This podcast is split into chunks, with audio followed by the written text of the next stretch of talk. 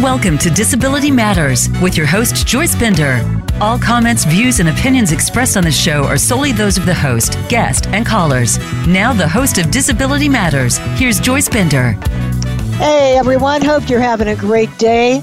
Welcome to the show, everyone in the United States and around the world. Special shout out to Yoshiko. Yoshiko, hope you are having a great day. To our sponsor, Highmark Blue Cross Blue Shield. Got to tell you about these 17 countries that listen to our show. Do you know that for years and years now, our largest listening audience, 90% of the time, has been Ireland? And I just want to say, Ireland, I don't know what you're doing over there to spread the news about uh, quality of life for people with disabilities, but so proud of you. And really, there are countries where one person listens, but in Finland, one person listens. I don't care if it's one person. I just so appreciate uh, all of you as listeners. Now, I have to tell you, I am like so excited about this show today. I could not wait for this show today because this is a gift. I am giving a gift to all of my listeners that have done so much for me throughout time, throughout the years, the past 15 years that we've been on uh, the air. Uh, every so often, I try to have someone on, a celebrity, where we can just give you a gift that you get to hear from someone you normally would not hear from. And that person today is a very famous singer, songwriter, and upright bassist, Scott Mulvahill, who I first heard when I went to see Lauren Daigle. And then I said, wow, this guy is so awesome. That I went to hear him again. And like, he is such a nice young man. I mean, he made a point of being on this show. That tells you a lot about him. So, you know, just in the United States, there are what, let's see, 50 million people living with disabilities. And what we've got to do is get behind some of these great people and go out and buy their album or whatever it is. And in this case, it's his album. Scott Mulvahill, welcome to the show. Thank you so much, Joyce. Good to be here where I am so excited to have you, as you can see, uh, and it is an honor to have someone of your stature. But you know what? I think you are so awesome, so talented, and uh, your album is so fantastic that I want everyone to know because I want everyone to buy it. So, uh, Scott, let's start with you. How about if you share with our listeners a little bit about your childhood and you know what led you to being this outstanding musician.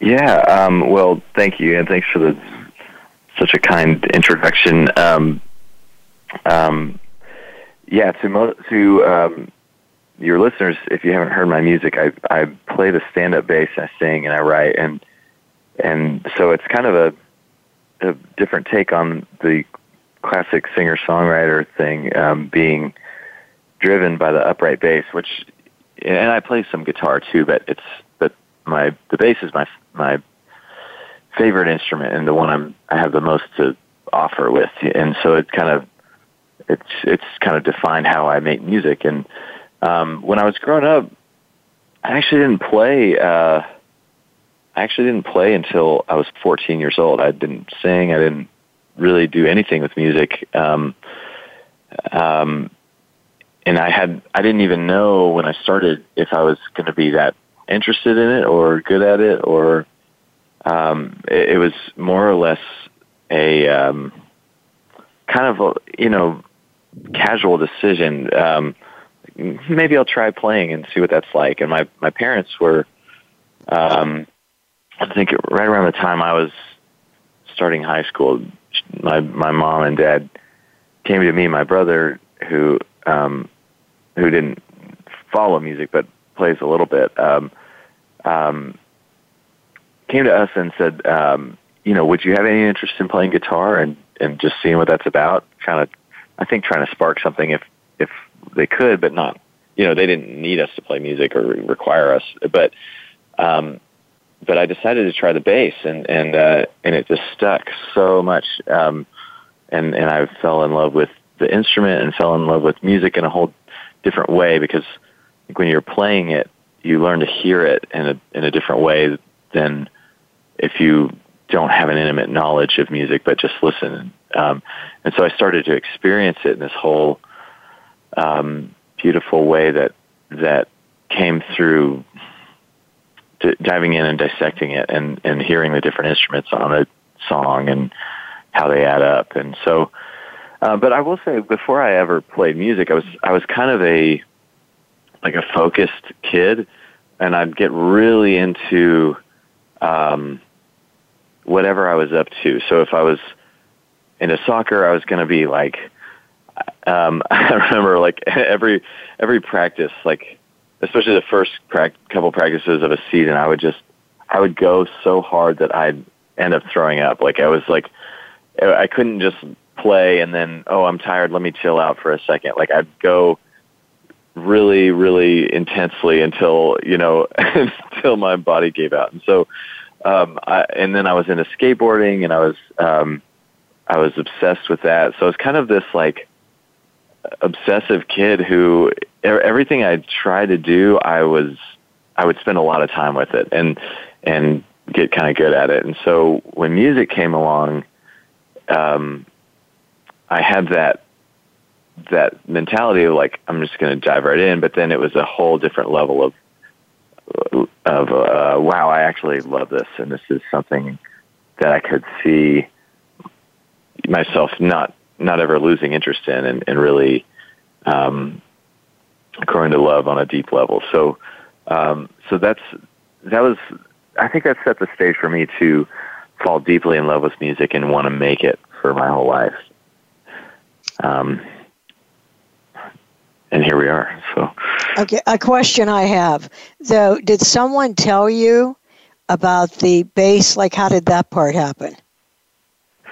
Well, um, it was actually it's it's kind of funny thinking about it now because of how how much it's shaped my whole course. But um, I had a fr- I used to go to this summer camp, and I grew up in Texas, so there's a summer camp out there um, in the Hill Country, and I I'd go there every year. And one year, this friend of mine brought a bass guitar, and um, and he'd sit out on the park bench uh, outside of this cabin that our we we were you know bunking in, and um, he'd sit out there and play the bass. And I don't, you know, I don't think it was like he was very, I don't think he was very good or anything.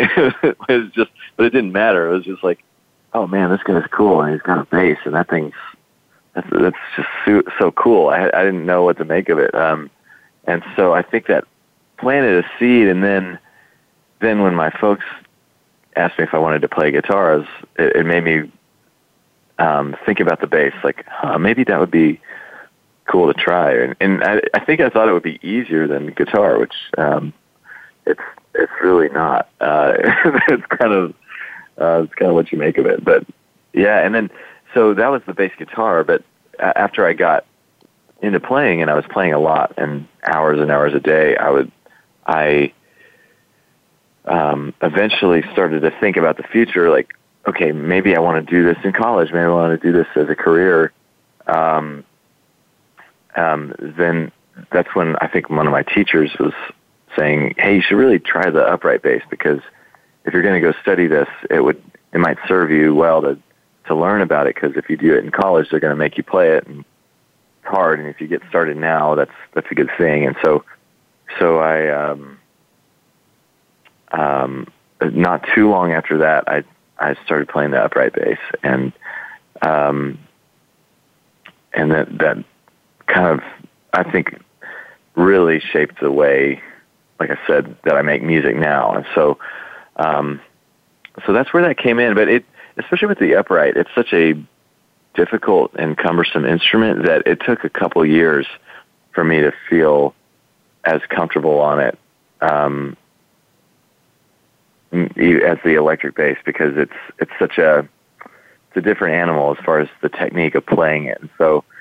um, so it, it, it took a while for it to click, but once it clicked, it, it's like it really became my voice and my my instrument of choice.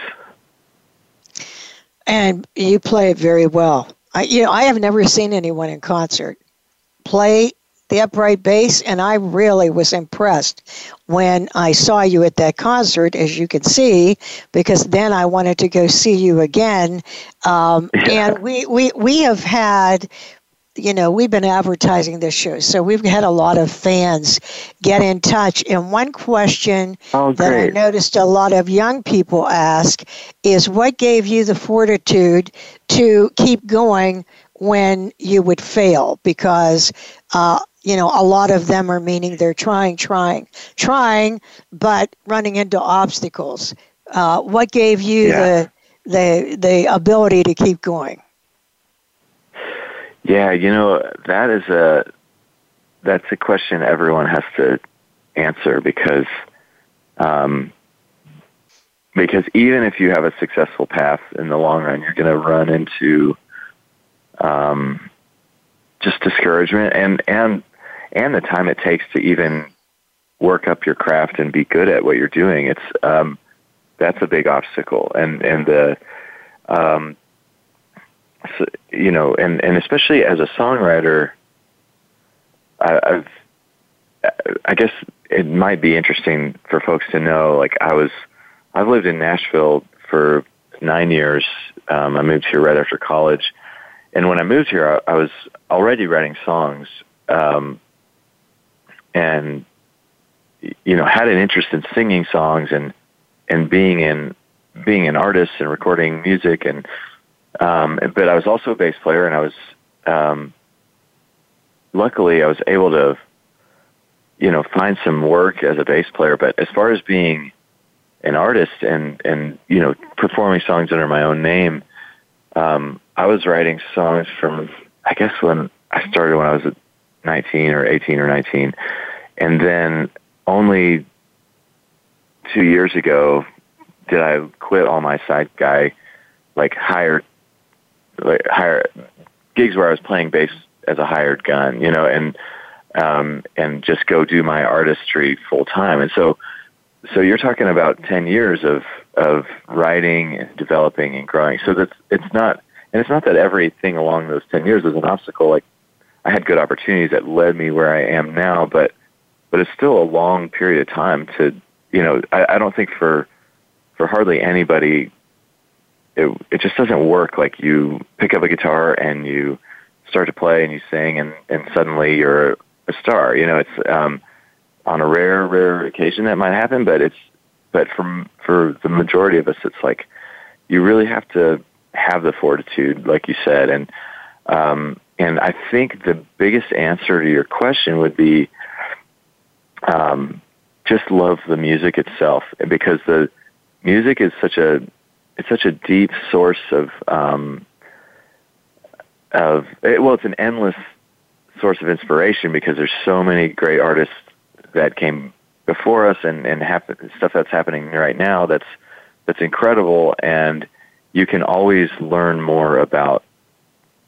the music itself and your craft and your ability to play and sing. So I think the the main the main thing is to do it for the right reasons get into music so that you can make great music. You know, it's if you get into music because you want a spotlight, like that's that's going to be disappointing because um, you might eventually get a spotlight, but that's usually takes you know a long time, and um, and so, but your love of music itself and your craft that's that's that's something you can put time into and and is really satisfying um, to see yourself grow and to know more songs and know more about the songs and the people who made them. And um, so I think I think diving into the craft of it and the your knowledge of it is it, it helps you grow in ways that you you're going to perceive and in some ways where it's just like people are going to hear what you do and all of your influence that you've built um, like all the music you've let influence you is going to come out in a way that people are going to hear you and say, oh, okay, this is valuable, you know, as you grow and it, and it will lead to more opportunities. So I think just love it and and really don't be afraid. Don't worry about the timeline too much. Just just just dive into the music. Yeah, I like that part where you explained it's not overnight. You know, that's like with anything. No. I mean, when people are successful, it's not that one day they wake up and there you go. You know, it's everything's Right. there. Um, but I also like how you said, if you love it, you would keep doing it. You, know, you would keep on. No, Uh, and I, I think that is so true. I know that um, I want to point out a few things throughout the call, the show today. One is remember, anyone you know, you're thinking, oh, they would love this. They'd love to hear Scott talking. Apple, Spotify, or subscribe to my radio show, Disability Matters with Joyce Bender. And you can get the show and share the show and share the podcast, but make sure you let everyone uh, know so that they know they can still go back and listen to the show. Uh, we're going to be talking about this later, but just so I keep reminding people, Himalayas is the name of Scott's uh, vinyl or CD, whatever you're looking for. And how do how do you purchase that, Scott? Is that Yeah, with um, Amazon or how do you get is- that? Um, you can get it on Amazon. Um, the best way, probably though, is just to go to my website, scottmulvahill.com, which is spelled um, S C O T T M U L V A H I L L dot com. So if you just and, and if you look up my name, you can find my website, and and you can order anything there. Um, um, we've got yeah CDs and vinyls and and uh, and and of course iTunes as well, and and um, online uh, distribution stuff. It, you can I'm easy to find. So, um, uh, but if you're going to buy a copy, the website is a great way to do that. Yeah, and we're going to be giving away at one of our fundraisers this year because, as you know, this year we're ce- celebrating the 30th anniversary. Can you believe that? Of the signing of the Americans with Disabilities Act. And we will make sure we have some of his vinyls there with us when we have different events. But listen, you can't get the gist of this without listening to his music. You've got to get that. Himalayas. ScottMulvahill.com. So, Scott, you were obviously influenced by different uh, bass players. Who- uh, Who influenced you the most? Was it someone like a Ron Carter, or or who was it? Yeah, I mean, Ron's definitely an influence, um, and especially his work with Miles Davis, and and was was big for me when I was, especially when I was studying jazz music in college. Um, but before that, I was I was actually more, I say I'm more more influenced by electric bass players um, first because that's what I was playing at first, and so um, uh, there's a great bass player named Jaco Pastorius who's one of my biggest heroes and pioneered a lot of the, the just the idea of bass being a solo instrument and and um, and then um, and then my big hero uh, was and is still Victor Wooten, who's um, a bass solo master, and kind of took took some of what Jaco was doing and some of what like funk bass players like Bootsy Collins and Larry Graham were doing, and turned it into this um, absolutely virtuosic solo style. And so Victor, um, what's cool too, this year actually Victor and I have become friends, and and I I had met him years back years back, and actually went to one of his bass camps. He teaches like he he has these camps during the summer, and people come from all over the world to learn from him. And so I went to that years ago. Uh, but we we got to reconnect this year, and and um, it's been really amazing and really a gift to to actually get to know one of my heroes a little better, and and um, and and just kind of you know, and, and I'll never be a peer to him, but but just to know know somebody that like that as you know, it's a little more of a like we're we're all sort of in this same music world versus me as a teenager and you know idolizing him and his music, it's like I don't know. It, it's it's been it's meant a lot that that he's taken a little time to just um, uh, give me a some encouragement, and so um, so people like Victor, Jaco, um, of course, you know, I think this is easy to overlook too, but there are people that, you know, most of your listeners wouldn't have heard of that, that are influenced me. People local, you know, um, there's a teacher named Charlie Lair that, um, I grew up, or I, I say grew up when I was, when I was 14 to about 18, I took lessons from him and he, he was a huge influence on me and he was primarily a guitar player. So, learning bass from a guitar player was just an interesting way to go about it. And it was, it, he was challenging me to do things on the instrument that maybe most bass players aren't, aren't thinking about. And like, um, just technical things like, you know, if you're going to play guitar, you're probably going to learn how to play guitar solos. But if you only learn bass, you might not learn how to take a solo because it's not, you're not going to do that all the time. But Charlie was pushing me all the time, um, like to learn learn guitar solos. I would learn like trumpet solos and things, not on the trumpet, but play them on the bass and, and transcribe them for my instrument. So um, it was a really well-rounded um, approach that helped me think about the instrument in different ways. And, and so, so um, if you fast forward a few years, when I was in my time at um, with Ricky Skaggs' band, I, I played in his band for five years.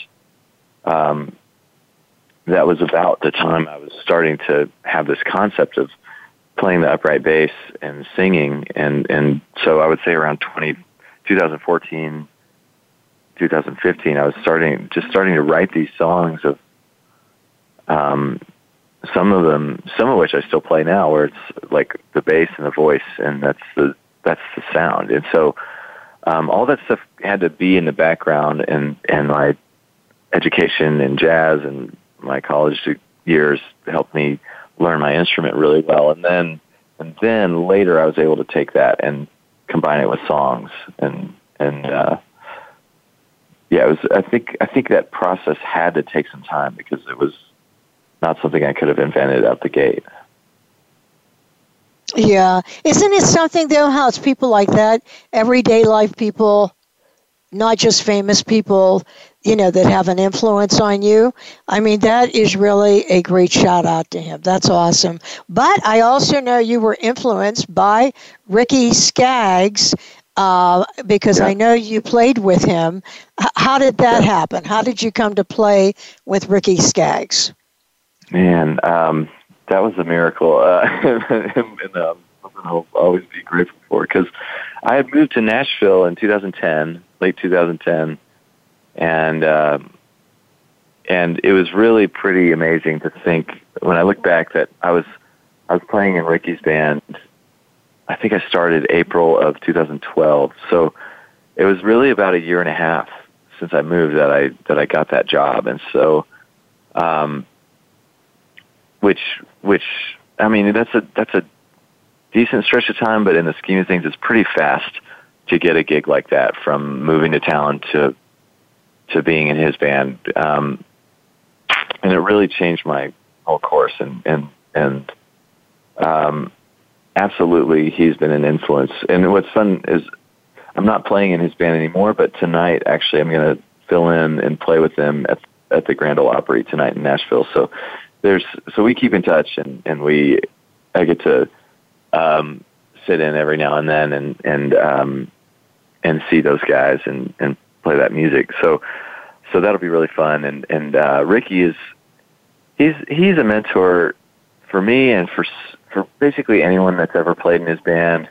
Um, he really and he sees himself as like kind of a mentor and father figure for all of us, and and that's such a beautiful thing because um, he is he's definitely been the beneficiary of older musicians that took him under his wing, under their wing when he was younger, and um, so he wants to do the same for for people now and um, and the next generation of musicians and artists. And so for me to be in his band, um, he was always challenging me, and and he was not. Um, not the easiest boss in terms of like he wanted things a specific way and and wanted them excellent in the highest degree of excellence but that and but then he was gracious to give me the time to like work it out you know and get there. So um so uh he was he taught me so much just the discipline of playing a great show night after night and um and then learning so much about bluegrass music which I had you know a little knowledge of but not really much at all um before joining the band and so so I was playing all this great music that I was learning for the first time um, with one of the masters, you know, and so um, it was it was a learning experience I couldn't have paid for. You know, it was uh, it was just so good and, and such a rare opportunity, especially for some kid like who had just moved to town after college and. Um, yeah, for him to take that chance on me is really something else. It's it's because even though I'm I play my instrument well and I I hope I did a good job in the band, there are people that know that music so much better than I do and and would have um you know been right at home right away. But I think I think Ricky actually liked the idea of me being a different sort of player and uh coming at bluegrass from an angle that was not so traditional um and I learned that I learned how to play it in the traditional sense, but then, you know, um, I had my own take on things as far as like, hey, we're going to throw you a bass solo because I'm capable of it, and but in the way I do it, it's going to be a little different than um, maybe most bass players in that genre would do it. Uh, so, um, so yeah, I, I I hope I was a good addition to that band. Um, and I, I think by the end that I was. It took me a, a little while, like a learning curve, but, um, but it was, yeah, that was a, that was such a great thing for me. And, and the way it came about too was a, a bass player named Byron House recommended me for the job. So, um, this was just, that was just an act of kindness, really. I met Byron in Nashville and, and I guess he saw something in me and, and decided to pass on my name to Ricky, but um, but it was it was definitely a lucky break for me that you know there were and, and I have no trouble admitting there were people far more qualified at the time to do that job but it was but for some reason I got it. Well wow huh. What an impact that had on you. Yeah. What a great opportunity oh, yeah. All right, well, here's my favorite part now. We get to talk about the Himalayas, your album uh, that is phenomenal. Uh, first, once again, Himalayas by Scott Mulvahill. Uh, ScottMulvahill.com is an easy way to get it, or Amazon or iTunes. Uh, mm-hmm. but again, ScottMulvahill.com. This album is phenomenal.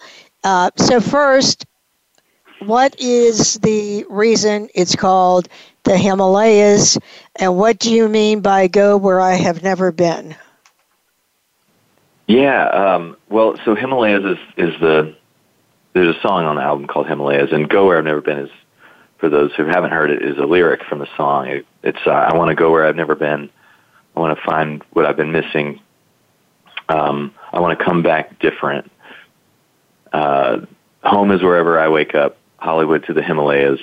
I got to find out what I'm made of and go where I've never been. So that's the that's the song, and and I decided to call the album Himalayas because that song really, for me, summed up um, like a um, like an ethos or a mindset of of how I wanted to. Uh, really, my my heart and spirit at that moment, where I was like, I had made this album, and and as much as I loved my job with Ricky, I was I was like knowing that I needed to leave so I could do my own thing, um, and and so it was it was a timing thing where it's like now is the moment. I've got to go. I've got to try this my luck at being a solo artist, and you know, and whether that succeeds or fails, it's, I, I just know I have to do it, and. Uh, and so for me, it was there was a that was the moment in my life where, and that was true. And and Um, and and it kind of sums up like that's that's in a big way how I want to live in general, where not being complacent with who I am and where I've gone, and um, and trying to uh, trying to push myself in all ways. So there's a, I mean, there's a literal aspect. Like I do love traveling. I love seeing new things and meeting people, and um, and then there's just, a, um, think from an artistic span standpoint, that can really mean um, trying trying to push my my boundaries artistically and how I write and sing and play, and and I don't want to. I don't want to get locked into one thing or rest on any laurels, but but pretty continually try to create anew. You know, where it's it's um, uh, and, and in fact because I'm because Himalayas came out a while. Uh, it's been a, about a year, a year and a couple months. Um, you know, right now I'm writing a lot of music. Like, okay, how do I push myself from here and use that album as a foundation? Um, uh, and for you know evolving even further. So um, to me, it's it's really a it's kind of a creed. It's like this is how I'm going to live my life. Wow. Well, how long did it take you to to uh, write and produce this album? Well, um, it was it was really several years because, um, and part of that's because I was creating my sound and my style with the bass and singing and writing, and and I had to you know, I had the idea of doing that, and then I actually had to do it, and then I had to learn how to play it and sing it at the same time, and, and do that in a fluid way that's not, you know, actually pull it off live, and uh, and and so I was learning to do all that, and then I was still on the road with Ricky Skaggs' band and other bands, and and then you know trying to spend time in the studio and figure out how to pay for everything, and like it was it was all the the combination of where my life was at the time kind of it, made for a longer process. But in a lot of ways, that's okay too because, um, like I said, I had to learn how to do it after I wanted to do it. Like the there's a factor of how I play and what I do. Singing and playing at the same time is is kind of difficult, and so it takes like a independence between your hands and your voice and it's it's sort of uh, I mean it's just pretty challenging really, and so um, knowing that I was capable of it, but having to actually sort it out and do it enough to where it it feels right when I do it and doesn't feel like I'm trying to pull something off I can't pull off, you know, and so um, so that yeah, it's all a process to to get there, um, and uh, and and that just that really took a, uh, I guess, like I said, the first song that I wrote from that album um, is called "Fighting for the Wrong Side," and that I wrote that in 2014. So the album came out um, 2018. So that you know, that was uh, was a couple years of writing, recording, and then and then even once it was done, like waiting for the right moment to release it and um, and go tour and all that. And uh, okay, a question from all of your fans: When is the next album? yeah. Um, well, you know what's funny is I, I had a I'm I had all these big plans um, half laid out with my team and my manager and um, and I had this great meeting yesterday, actually just yesterday with my manager because I've recorded a lot of music in the last months. And so, um, so we had all these, you know, maybe somewhat tentative, but still planned, you know, timelines laid out. This song's going to come out this day. This song's going to come out several months. Then we'll put that whole album out in August. And, you know, and the problem with it to me was that I have half of this new album done and, um, and if we start making timelines now, it seemed like just the wrong way to tackle it to to say this is half done. Let's release it this day, and that gives me. It was like this pressure of the deadlines that that would create. I think would really take away the joy and freedom of actually making the music. And so we had a great meeting yesterday that was just basically um, like, hey, I need to. I've been on the road too, like the last year and a half, pretty constantly. So I need some time at home to write and just to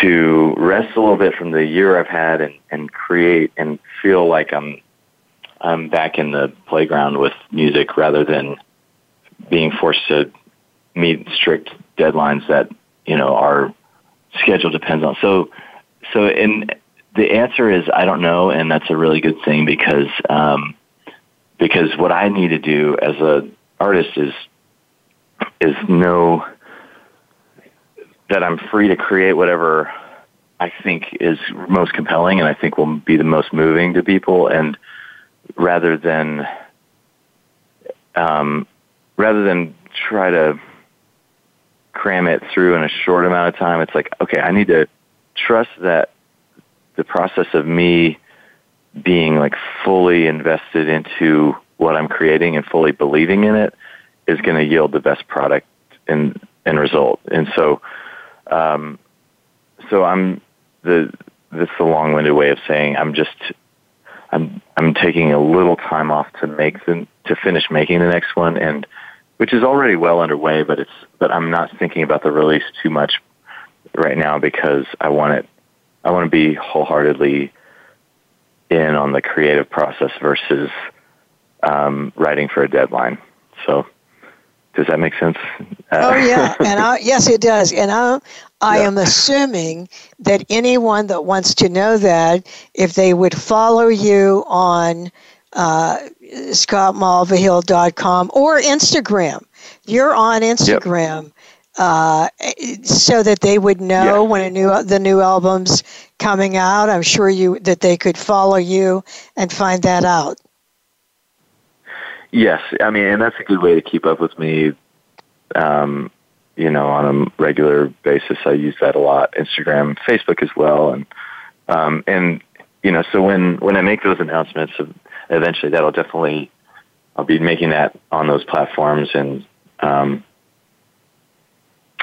um, and that's you know so that's how I that's one way I communicate with people. But um, yeah, it's I'm I'm really purposefully not worrying about it too much right now because I I want to I want to get in the headspace of like really anything I want to create is possible, and so being feeling free to experiment, feeling free to take what I've done with the Himalayas album and build on that idea of like taking the bass and the voice as a texture and and okay, where do I go from here? That's that's beautiful and surprising and interesting to me and therefore surprising and interesting to the listener. And then and also just the songwriting. How do I you know what what songs are are brewing right now that would be just powerful for people? And I, you know that's that's a lot of intangible stuff where it's like there's some some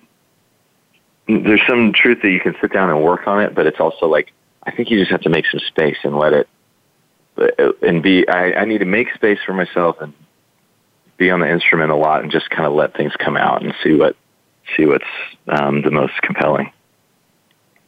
Yeah, and you know what? I uh, I was lucky enough I have these photographs with Scott, and I'm going to get one of those to you, Scott. So when you put it on Instagram, you can also say, go to Apple, Spotify to hear this show. And I want all of you to tell everyone about this show. Now, for the 17 countries with listeners, um, have, have you toured at all overseas yet? I have not, but there's actually a little bit in the works right now um, for next year. So that's I think it's very possible. Oh, that's good. Okay, everyone. Yeah. Okay, everyone, you heard that. You got to go to that. You've got to go there so you can get uh, know ahead of time and tell everyone you know. As soon as we know, I'll tell all of you. I'll make an announcement uh, on the show so that all of you know. Very kind. Um, and and Scott, You know how I heard you. You made me laugh. I'll tell you what. I saw him with Lauren Daigle in the Benedum Center. And then he says, and by the way, I'm coming back to Pittsburgh and I'll be at this place and it's not quite as large as the Benedum. anyway, but it was a great concert that night. And this is how I know about you. Yeah. So, so what was it like for you to tour uh, the times you did with Lauren Daigle? Yeah, oh, it was fabulous. Um, you know, and and her music is like is um, if if I'm guessing most people listening have heard her, but by this point, but um, but her music, she's a she's a Christian music artist, and so my my music has one foot in that in the Christian world and one foot in the just kind of secular I don't know what you call it, just music. And and I'm I'm totally comfortable with that because like their faith is a part of who I am and and but I also I love instrumental music and all kinds of stuff. So it's I'm I'm happy whenever anyone listens. Um and so her audience um was great to me and um um really yeah, those shows were a lot of fun and and and I feel like um they were a challenge for me in a good way because of there there were such big audiences. Like uh, I'm forgetting how big the Benedum Center is, but at least two or two thousand, probably probably more than that. Mm-hmm. Um, and so so um, you know all these shows where and, and I did 40 shows with her, so it was quite a lot. Um, wow. Um, opening opening her tour in the fall of last year and spring of this year, and so um, uh, and so we did did all these shows, and every night my set was short, you know. So it's like I had 15 minutes as the first thing on stage to try to captivate, you know, two to six thousand people every night. It was, um, and and it, I really think that experience sharpened me a lot, and just you know, getting up there and projecting my sound and personality to the whole room as hopefully as quickly and effectively and clearly as possible. So, um, so I, you know, that that whole tour was a great training ground for me to, and and it was one of the, you know, kind of the first big tour I did since the album came out, and the, um, you know, I had done a good number of shows before that tour, but um, in the year prior, like as a solo artist, but uh, but it never is on a as a consistent um, tour where it's just like show after show after show after show, and and it's just good for you. It was it was really helped me um, just be a confident performer, you know, on a whole other whole other level. So. Um, yeah, I'm I'm so grateful for that. And Lauren and her team are just awesome people. So it was it was like I love the the whole crew and um and the spirit of everybody's everybody on it was just so warm and and loving and yeah it was it was really a dream in so many ways and so um that's that's not something I'll forget anytime soon. Yeah, she is really awesome. If if Lauren Daigle, as Scott said, with the album Look Up Child is a contemporary Christian artist. You may know her by her song You Say. Uh, but mm-hmm. you two have something in common. You know what that is? You both look like you're having so much fun when you are performing. cool. Well, I know I am. I I know she is too. She's she um in in her that's her mentality, and I feel like she she does a great job of, um, kind of. I, I mean, she just leads the charge on that herself with her personality and her her whole vibe is so is very joyful, and then she surrounds herself with people that are are also that way. Like her band leader Paul makes that makes it really fun and and tries to make sure the band's having fun and they get a chance to stretch a little bit and um, you know so it's like they uh, it's it's just a it, I, I really looked up to the way Lauren and her camp created culture on, on the road. It's just like a a family kind of thing where people are comfortable, people aren't. Yeah, and and you know, it's Christian music is interesting because it can be. There can also be this pretense to it where it's like, oh, we have to be so holy and so, you know, righteous all the time, and and it's just like, and you can, and obviously you we're trying to be good people and trying to love God and love the people around us, but that doesn't always have to.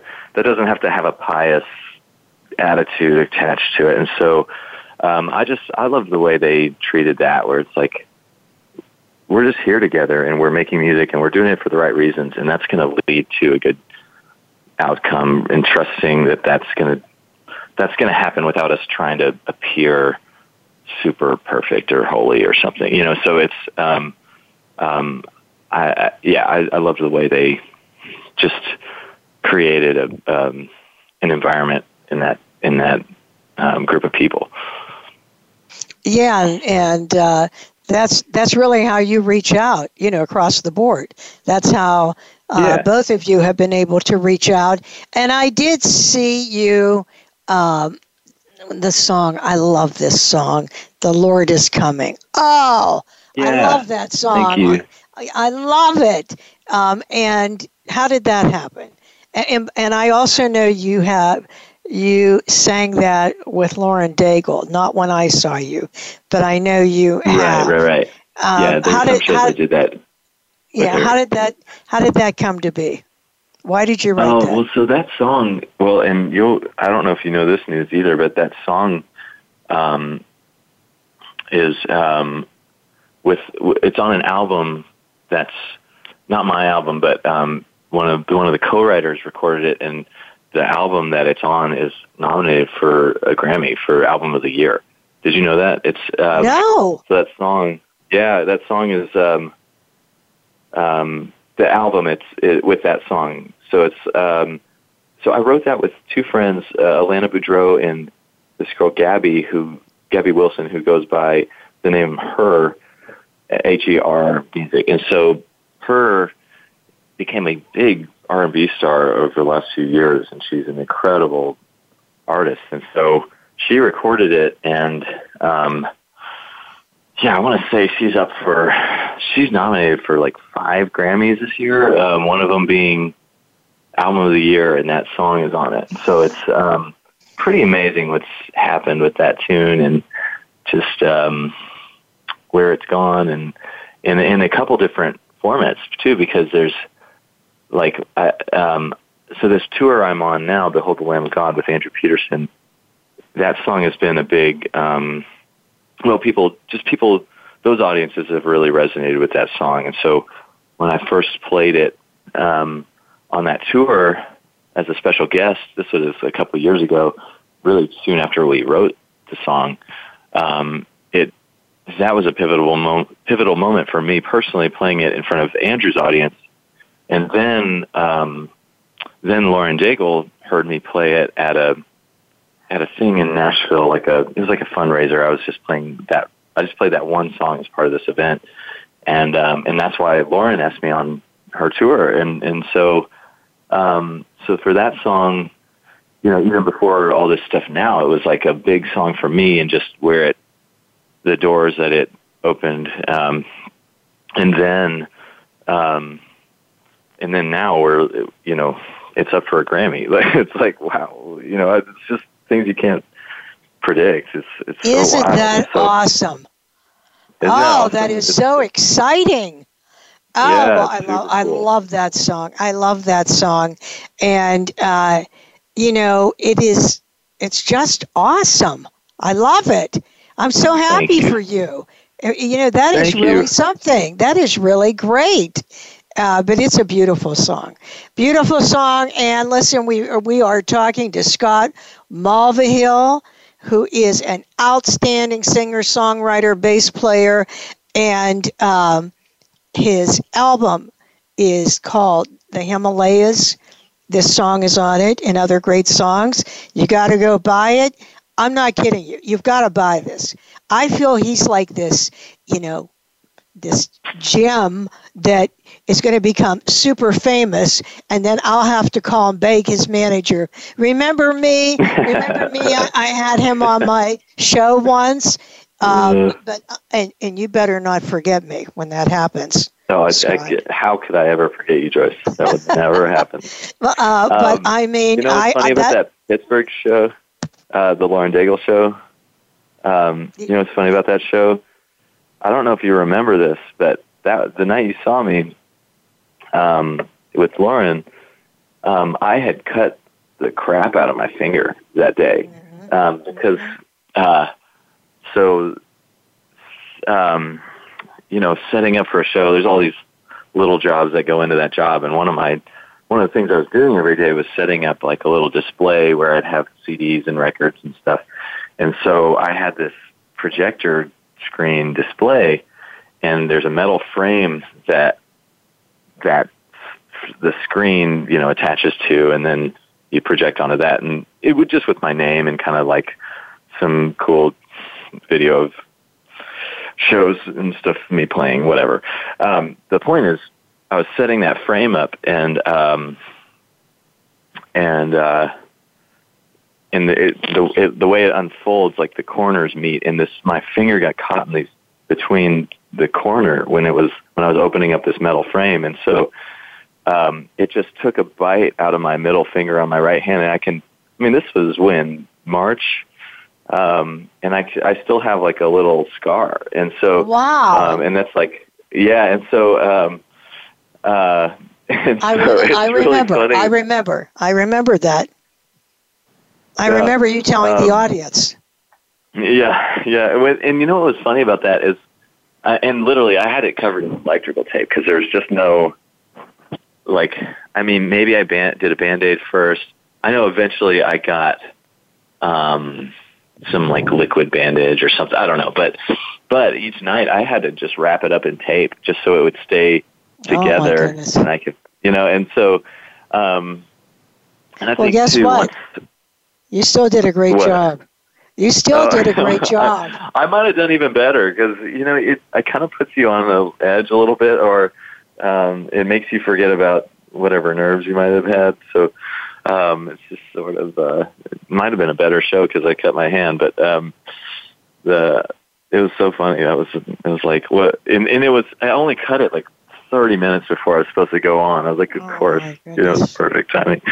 So, well, um, well, you know, I, I want to one more time because we're soon going to be coming to the end of the show. Scott Mulvahill, the Himalayas. He is a fabulous bass player.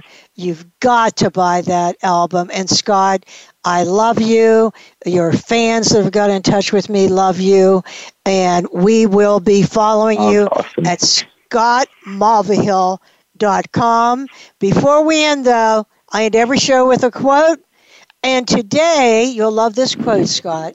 In life's orchestra, the bike is the double bass. Hard to forget, said Paul for now.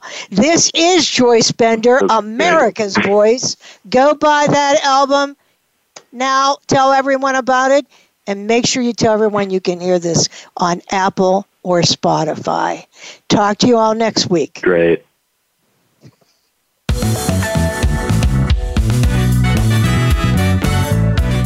Voice America would like to thank you for tuning in. Please join us next Tuesday at 11 a.m. Pacific Time and 2 p.m. Eastern Time for another installment of Disability Matters, right here on the Voice America Variety Channel. We are the leader in live Internet talk radio. VoiceAmerica.com.